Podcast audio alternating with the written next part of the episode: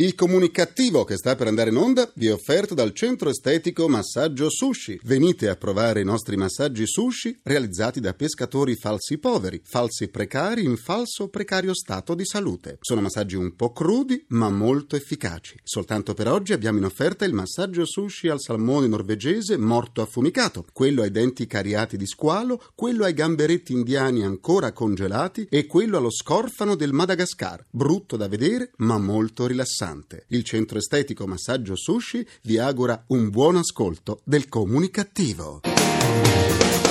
Il comunicativo. Perché l'ignoranza fa più male della cattiveria. Ideato e condotto da Igor Righetti. Ritornerò.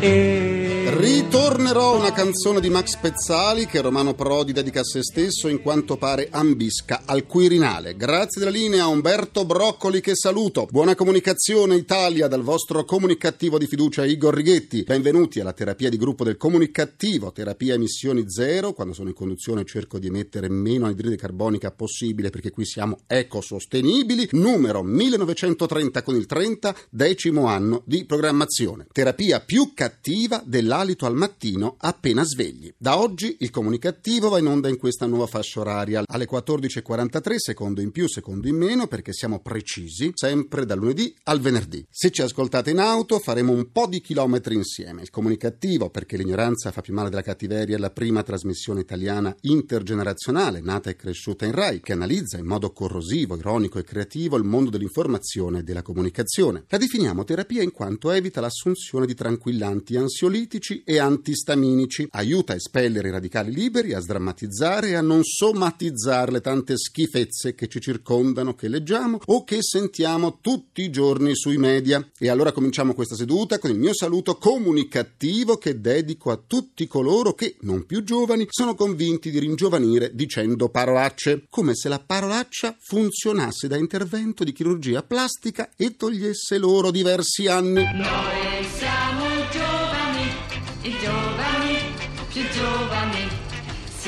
Siamo, giovani, parliamo di quanto ci costa la sicurezza negli stadi, ma quanto denaro pubblico viene speso in modo che lascia molto perplessi e dubbiosi sull'utilità di questi esborsi. Nel suo libro intitolato La casta invisibile delle regioni, il giornalista Pierfrancesco De Robertis racconta costi, sprechi e disservizi delle nostre regioni. Parla delle società partecipate, del loro possesso di mega sedi all'estero, di campi da golf e di stazioni termali. Stufa, Ecco, non ne può più neppure la signora Rossella Oara di Via Colvento. In tempo di spending review c'è davvero tanto da limare, ma se un allevamento della regione Liguria di animali da cortile in Ecuador fa scalpore, figuriamoci quanta reazione dovrebbe suscitare il sapere quanto ci costa la sicurezza negli stadi. Il sindacato di polizia SIULP ha avanzato la richiesta che siano le società sportive a pagare per le migliaia di uomini che ogni fine settimana rischiano la vita per consentire il regolare svolgimento delle gare. La polizia è sotto organico, eppure tanti agenti, carabinieri e finanzieri vengono distolti dal servizio sul territorio per controllare gli stadi e anche per tutelare gli eventi mondani del calcio. Nella partita di calcio costata la vita all'ispettore Filippo Raciti nello stadio di Catania nel 2007 furono impiegati 800 uomini tra finanzieri, carabinieri e poliziotti. Secondo il SIULP, gli agenti di scorta al calcio sono 6.000.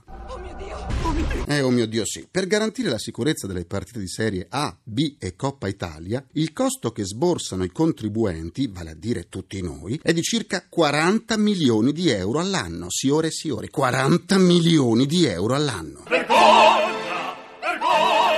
Un'enormità in un bilancio del comparto sicurezza in continuo affanno per reperire il denaro per la benzina delle volanti o delle gazzelle, un costo che, secondo il SIULP, dovrebbe essere sostenuto dalle società sportive che, dai dati di una recente analisi della Federcalcio, fatturano 2 miliardi e mezzo di euro all'anno. Potrebbero benissimo trovare quei 40 milioni che aggravano gli italiani, tifosi e non. Il presidente della Federazione Italiana Gioco Calcio, Luigi Abete, ha di recente dichiarato che i club del del calcio non sono contrari a una contribuzione per la sicurezza negli stadi. Se richiesto, il fatto è che non c'è stata richiesta e questo in tempo di crisi economica come l'attuale ci sembra sinceramente, sinceramente intollerabile. Che cosa si aspetta a fare questa richiesta? Il governo è a caccia di denaro, lo sappiamo tutti, e allora mi auguro che questa richiesta venga inoltrata in tempi molto brevi. 어?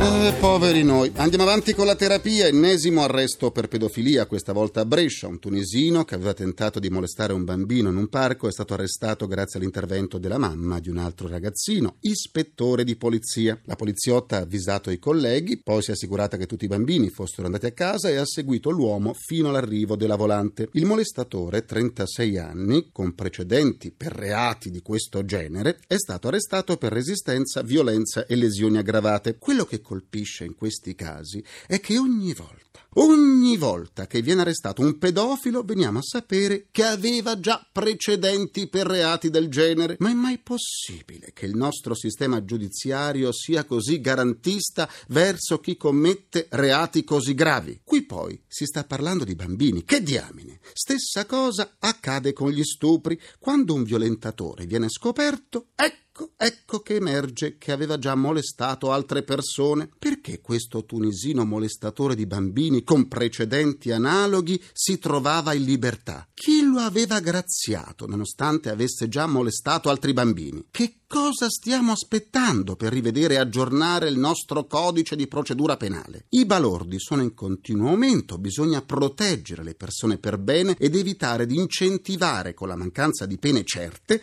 i comportamenti dannosi per le altre persone. La legge non c'è, la legge c'è. Per riascoltare le sedute del comunicativo andate sul sito ilcomunicativo.rai.it dove potrete anche scaricarle in podcast senza pagare imposte. Vi aspetto pure sulla pagina Facebook del comunicativo, facebook.com slash il comunicativo. C'è mia nonna su Facebook e l'ha cambiato pure look. Dalla pagina Facebook del Comunicativo oggi saluto Antonella Marrocu, Emanuela Varisco, Pasquale Cardillo Piccolino, Cosmo Guercia, Emanuela Cagliazza, Mimmo Clemente, Marco Negri, Patrizia Calligola, Andrea Parker e Pasquale Forese. Continuiamo la terapia, la comunicazione economico-finanziaria è sempre stata percepita come fumosa e complessa. Ogni giorno leggi e regolamenti vengono adeguati alle esigenze attuali, ma non è sempre facile per il cittadino conoscere le novità fiscali che potrebbero essere a lui favorevoli. Andiamo a parlarne con il tributarista Gianluca Timpone. Bentornato e buona comunicazione. Buona comunicazione a tutti. Quali novità fiscali sono state inserite per le ristrutturazioni delle nostre case? Il decreto sviluppo ha portato con sé una buonissima dote perché ha innalzato a partire dal 25 giugno del 2013 la percentuale per le ristrutturazioni edilizie dal 36 al 50%, per cui tutti coloro i quali hanno intenzione di ristrutturare e quindi effettuare lavori di manutenzione sia esso ordinario che straordinario hanno la possibilità di poter beneficiare di una detrazione abbastanza elevata. Ciò sta a significare, ad esempio, che se decidiamo di effettuare lavori di sostituzione della pavimentazione oppure di ristrutturazione attraverso che ne so, il rifacimento di bagni, la sostituzione di infissi e quant'altro, spendendo una cifra pari a 50.000 euro, abbiamo la possibilità di portare in detrazione, quindi di diminuire le imposte da pagare allo Stato pari ad un importo di circa 25.000 euro, ossia il 50% di 50.000 euro. L'unica eccezione e quindi l'unica accortezza è che la detrazione non può essere sfruttata nello stesso anno in cui è stata realizzata la spesa, ma andrà diluita nell'arco di 10 annualità, quindi in 10 esercizi. Ulteriore precisazione molto importante è che per poter beneficiare di tale tipo di detrazione occorre, oltre che effettuare i lavori, pagare i lavori stessi attraverso un bonifico bancario. Il decreto sviluppo ha addirittura raddoppiato anche la spesa, ossia addirittura i lavori possono arrivare a circa 96 mila euro annuo al 30 giugno del 2013. Circa un milione e mezzo di italiani non sanno ancora se pagare o meno l'IRAP. Quali i requisiti per esserne esenti? Soggetti che non godono e non beneficiano della cosiddetta autonoma organizzazione non devono assolutamente assolvere il tributo. In che termini si configura questa autonoma organizzazione? Ossia un soggetto che svolge la propria attività senza personale dipendente, ma soprattutto con attrezzature minime o addirittura con l'unica attrezzatura senza la quale l'attività non può essere svolta, l'imposta non deve essere applicata. Faccio un esempio che farà sicuramente felici i tanti tassisti che ascoltano anche la sua trasmissione, Sì. ossia tutti quei soggetti che utilizzano esclusivamente ad esempio la macchina senza la quale l'attività non può essere espletata, in questo caso l'imposta non deve essere applicata. Coloro i quali hanno invece già assolto il tributo hanno quattro anni di tempo dalla data di pagamento per poter chiedere il rimborso. Il rimborso può essere chiesto attraverso la presentazione di una semplice richiesta su carta semplice laddove l'amministrazione finanziaria ha circa 90 giorni di tempo per poter rispondere. Grazie al tributarista Gianluca Timpone e buona comunicazione. Buona comunicazione a tutti. Bisogna pagare le tasse.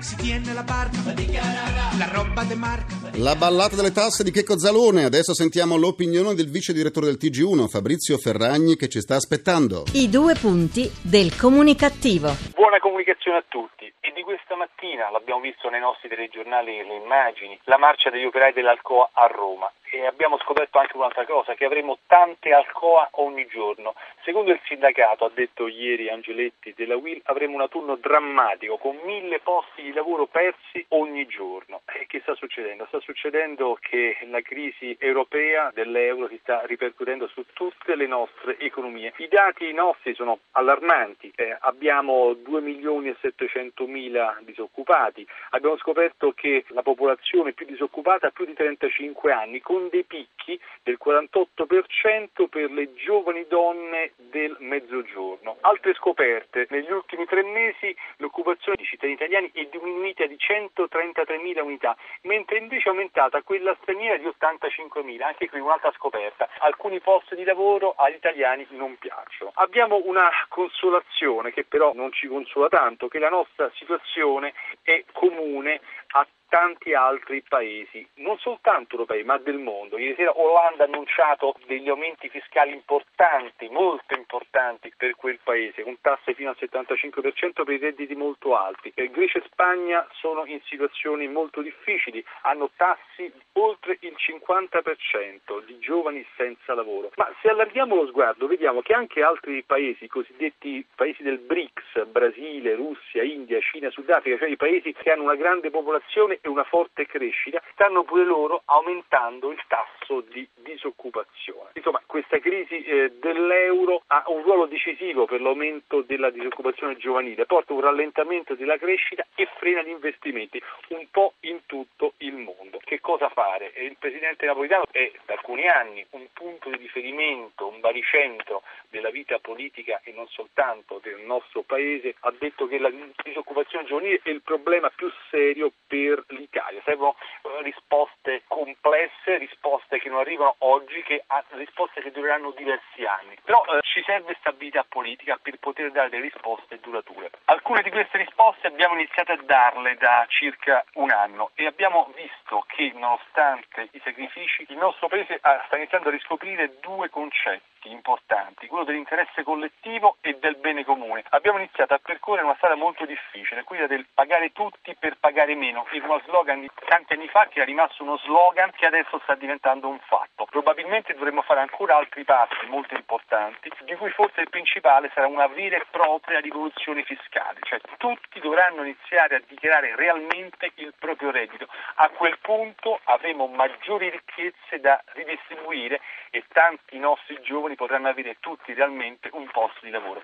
Buona comunicazione a tutti. Era un uomo cattivo, ma cattivo, cattivo, cattivo. L'uomo cattivo del grande Claudio Chieffo, grazie al vice direttore del TG1 Fabrizio Ferragni. Concludo anche questa seduta con il mio pensiero comunicativo.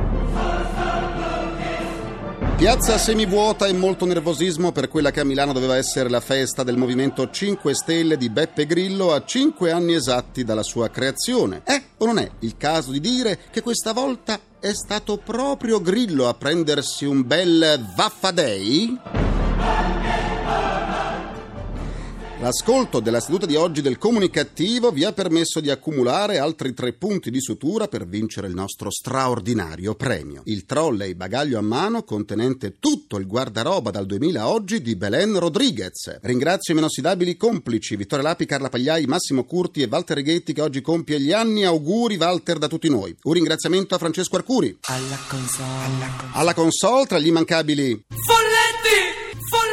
Folletti falsi volgari c'è Carlo Silveri, la terapia quotidiana del comunicativo tornerà domani alle 14.45. Vuole aggiungere qualcosa, signora Rossella Oara? Dopotutto, domani è un altro giorno. Come darle torto. Buona comunicazione e buon proseguimento dal vostro portatore sano di comunicattiveria. Igor Righetti, grazie, a domani. Il comunicativo. Perché l'ignoranza fa più male della cattiveria. Ideato e condotto da Igor Righetti.